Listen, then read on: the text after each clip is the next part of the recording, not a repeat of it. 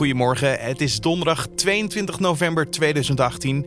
Mijn naam is Carne van der Brink en dit is de Nu.nl Dit Wordt Het Nieuws podcast.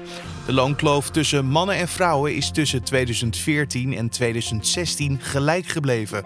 Dat blijkt uit cijfers van het Centraal Bureau voor de Statistiek. Daarom is het belangrijk om zelf op te komen voor je salaris. Zo stelt Paulien Osse van loonwijzer.nl. Zolang als vrouwen onderhandelen, is het altijd al, of is altijd al slim. Onderhandel je niet, dan krijg je niks. Onderhandel je wel, heb je altijd kans dat je wat meer krijgt. Dus dat is goed. En de Amerikaanse president Donald Trump heeft zich van de week uitgelaten over de zaak Khashoggi. Trump blijft vriendschappelijk tegenover zijn Arabische bondgenoot tot ergernis van de Turken. Dat en meer straks. Eerst het belangrijkste nieuws van nu. De opkomst bij de gemeenteraadsverkiezingen woensdag was laag. In 37 gemeenten konden mensen naar de stembus om een nieuwe gemeenteraad te kiezen wegens herindelingen. In de grootste gemeente Groningen behaalde GroenLinks een monsterzege. Ben je nou benieuwd naar alle uitslagen en ook de opkomstcijfers? Per gemeente kan je die vinden op de voorpagina van nu.nl. De explosieve opruimingsdienst Defensie heeft woensdagavond in Zoetermeer een explosie ontmanteld dat bij een uitgaansgelegenheid was aangetroffen. Waarom het explosief daar lag, dat is nog niet bekend. De recherche doet momenteel verder onderzoek. Marco Kroon, de met de militaire Willemsorde onderscheiden militair, is in Afghanistan verkracht. Dat bleek woensdagavond in de talkshow Pauw. Ja, uiteindelijk het uh, enige wat ik nog kan herinneren is dat ik mezelf zag liggen. En de volgende moment dat van alles met me gebeurt. En de volgende moment word ik wakker tegen de muur aan. En dat, dat stuk daartussen, dat ben ik echt kwijt. Misschien is dat maar goed ook, of niet? Misschien wel. Ja. ja. Kroon lichtte in de talkshow zijn biografie Kroongetuigen toe, die deze maand uitkomt. Het ministerie van Buitenlandse Zaken heeft per abuis de namen van twee gematigde strijdgroepen in Syrië bekendgemaakt die hulp van Nederland hebben gekregen. Ze worden onthuld in circa 2000 pagina's die zijn vrijgegeven op verzoek van Trouw en Nieuwsuur. Uit de documenten blijkt ook dat hulpgoederen zijn ingezet voor de strijd. De kans dat een gezonde man of vrouw binnen afzienbare tijd diabetes ontwikkelt, is voortaan binnen 10 seconden te bepalen. Met een speciale lichtmeting dwars door de huid, uitgedacht door de onderzoekers van het Universitair Medisch Centrum Groningen, kunnen ook de daaruit voorkomende klachten als hart- en vaataandoeningen worden voorzien, zo meldt de Telegraaf vandaag. Zelfs het risico op overlijden aan dergelijke chronische ziektes is nu vrij nauwkeurig in te schatten. En dan kijken we naar de dag van vandaag, oftewel dit wordt het nieuws. De loonkloof tussen mannen en vrouwen is tussen 2014 en 2016 gelijk gebleven. Dat blijkt uit cijfers van het Centraal Bureau voor de Statistiek. Een daling waar in de jaren daarvoor sprake van was, lijkt daarmee nu te zijn afgevlakt. Julian Dom praat daarover met Paulien Osse, directeur van loonwijzer.nl. Want waarom duurt het zo lang om die lonen gelijk te krijgen? Ik denk dat het nog heel lang gaat duren voordat het echt uh, zo is dat mannen en vrouwen altijd hetzelfde verdienen.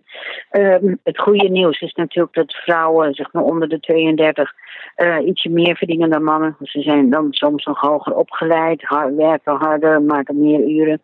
Maar als vrouwen dan vervolgens kinderen krijgen, wordt het weer anders. Um, het duurt gewoon lang, want het is hardnekkig. Bovendien heb je ook nog vrouwen op de arbeidsmarkt die uh, 40 zijn, 50 of 60 en maar een paar uur in de week werken. Die vergroten die loonkloof. Ligt dit dan aan de werkgevers of zoals u zegt ook voor gedeeltelijk aan de werknemers? Nee, het ligt aan de wereld. Aan de wereld? Het is een heel bijzonder antwoord. Leg uit. Ja, dus het, het, ligt niet alleen maar aan, aan de man of de vrouw of de, de werkgever of de werknemer.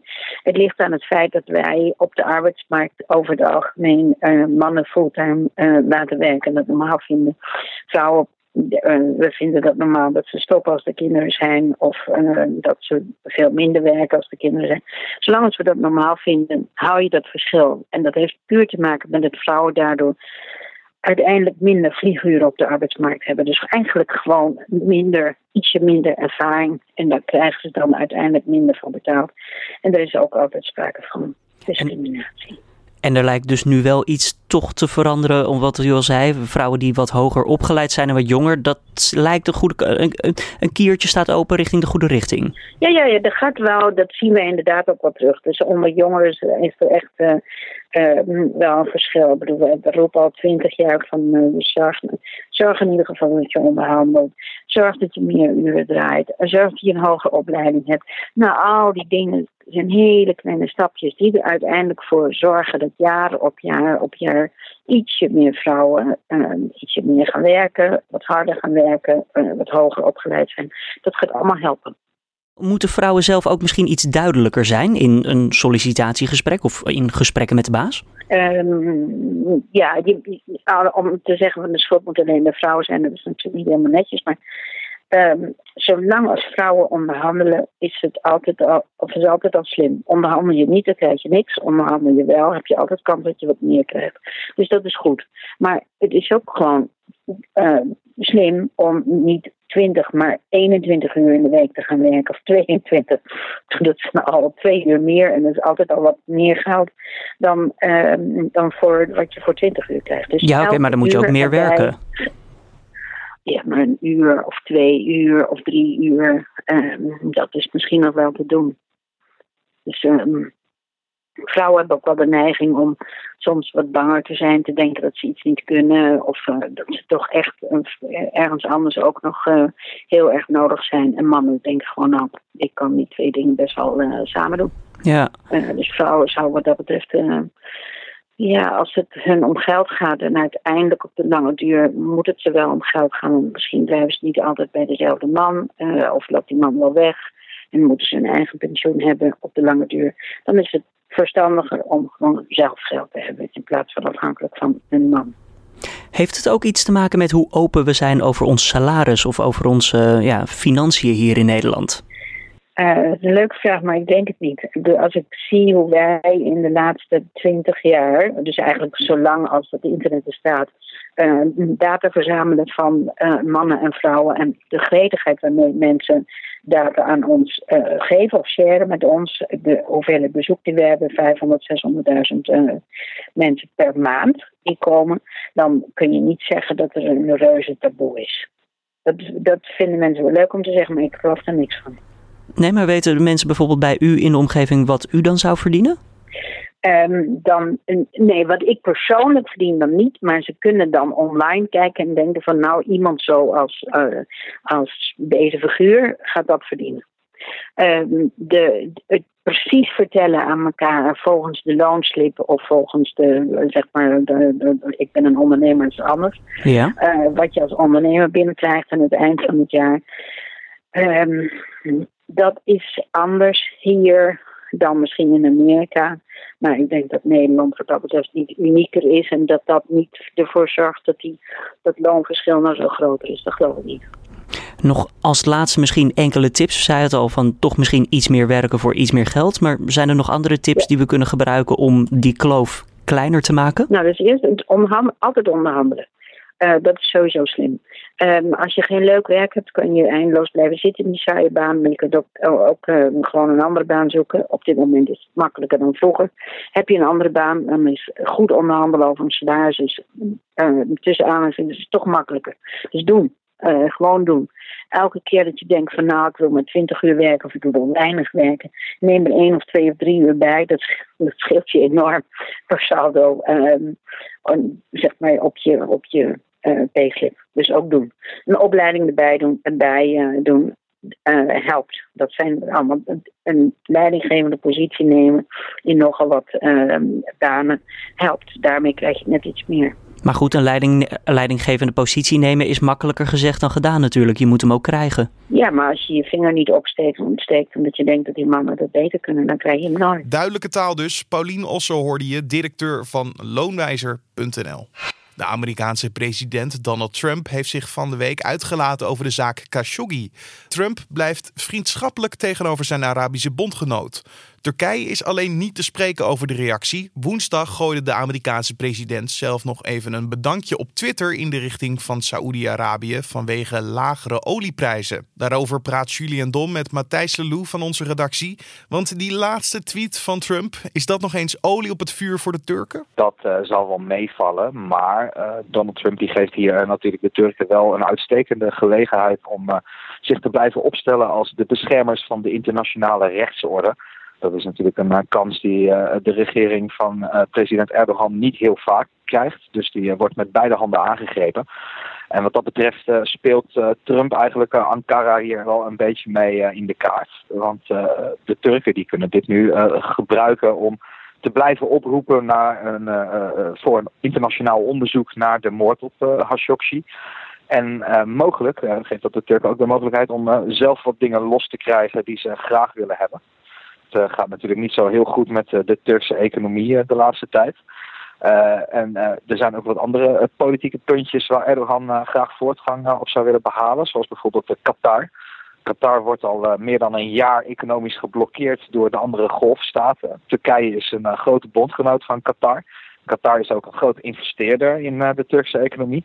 Dus als Erdogan de kans zou krijgen om zeg maar, die, die, die, die boycott van Qatar dat uh, verwijderd te krijgen, om die afgebouwd te krijgen. In ruil voor uh, zijn stilte op het, uh, op, op, het gebied van de zaak Khashoggi, dan zal je dat zeker aangrijpen. Ja, want de houding van Trump, ja, die vriendschappelijke houding tegenover Saoedi-Arabië. Wat kan je daar verder over zeggen? Waarom doet hij dit? Nou, dat is een beetje de vraag. Trump die zegt natuurlijk zelf dat de Amerikaanse economie, de goede staat van de Amerikaanse economie, voor een groot deel afhankelijk is van de prijzen van, van olie. And I'm not going to tell a country that's spending hundreds of billions of dollars and has helped me do one thing very importantly keep oil prices down so that they're not going to 100 and 150 dollars a barrel. Right now, we have oil prices in great shape. I'm not going to destroy the world economy, and I'm not going to destroy the economy for our country by being foolish with Saudi Arabia. Uh, ja, de Amerikaanse president heeft zeker in aanloop naar de, de verkiezingen van uh, eerder deze maand, uh, heeft hij heel erg de nadruk gelegd op, op de goede staat van die Amerikaanse economie. Dat is een verdienste van zijn regering, vindt hij. Daarbij had hij het vaak over de, de aandelenbeurzen, die heel goed gingen. The stock market is smashing one record after another and has added more than 7 trillion dollars in new wealth since my election. Maar nu is net, uh, eigenlijk recent, is uh, bijvoorbeeld de Dow Jones is, uh, weer flink ingestort. Waardoor eigenlijk al die vorderingen die in 2018 zijn behaald, die zijn in één klap zijn ze weer weggeveegd. Er is dus eigenlijk een nieuw positief nieuws nodig. Inderdaad, nu lijkt Trump de, olie, de lage olieprijs uh, eigenlijk uh, aan te grijpen om, uh, om op te scheppen over de verdiensten van zijn regering. Ja, economen die zeggen dat het niet helemaal een redenering is waarin zij kunnen meegaan. Reuters, persbureau Reuters meldde bijvoorbeeld onlangs dat OPEC, samenwerkingsverband van olieproducerende landen waar Saudi-Arabië toe behoort, dat die van plan zouden zijn om in december de olieproductie weer terug te schroeven met 1,4 miljoen vaten per dag. Nou ja, dat zou weer leiden tot hogere olieprijzen. En er zijn ook een aantal andere beweringen die Trump heeft gedaan over de Amerikaanse uh, handel met uh, Saudi-Arabië, die in twijfel worden getrokken door kenners. Zo heeft hij bijvoorbeeld gezegd dat de wapenhandel met Saudi-Arabië dat dat een miljoen banen oplevert in de Verenigde Staten. I guess if you add the whole thing up, because just for the military was 600,000 jobs. So now, if you're talking about that was 110 billion, you know, you're talking about over a million jobs. You know, I'd rather keep the million jobs. Nou, zeggen kenners, de hele Amerikaanse wapenindustrie bestaat uit ongeveer 400.000 mensen. Dus dat daar dan nog een miljoen banen bij op zouden komen, dat uh, wordt als zeer onwaarschijnlijk geacht. Ja.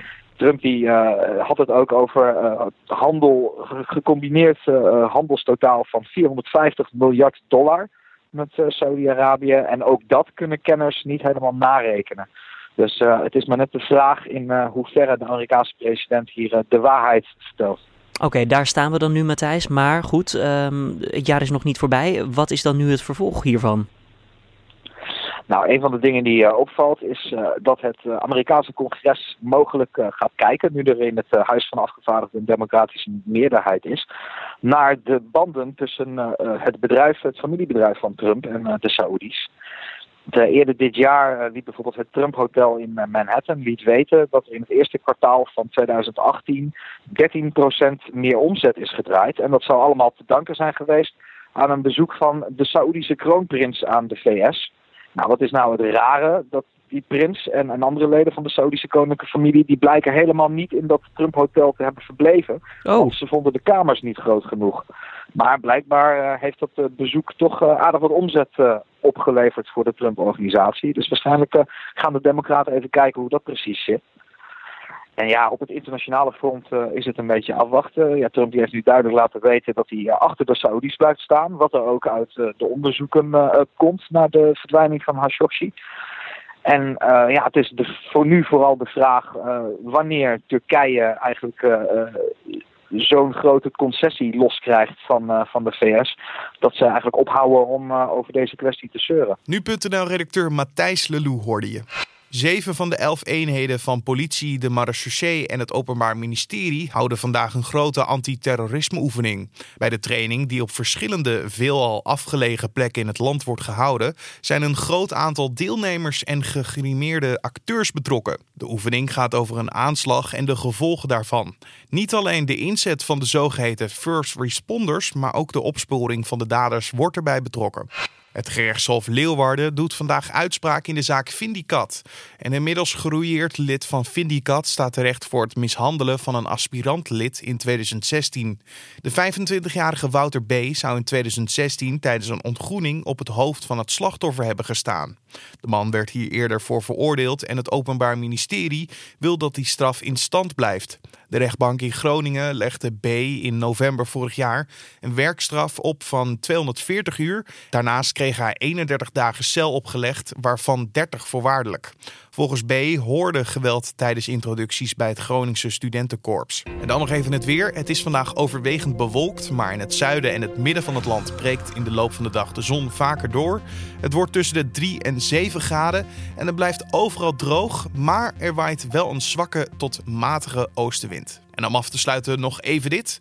De koning opent vandaag het vernieuwde Anne Frank Museum in Amsterdam. In het vernieuwde museum wordt de geschiedenis van de Tweede Wereldoorlog en de Jodenvervolging verteld in samenhang met de geschiedenis van de onderduikers in het huis. De vernieuwing van het museum heeft als doel bij te dragen aan het historisch besef en de emotionele beleving van met name de jongere generatie. Anne Frank is de hoofdpersoon in het museum en verteller van het verhaal. Aan de hand van dagboekcitaten wordt in de betrokken ruimtes de onderduikgeschiedenis verteld. Dit was dan de Dit Wordt Het Nieuws podcast voor deze donderdag 22 november.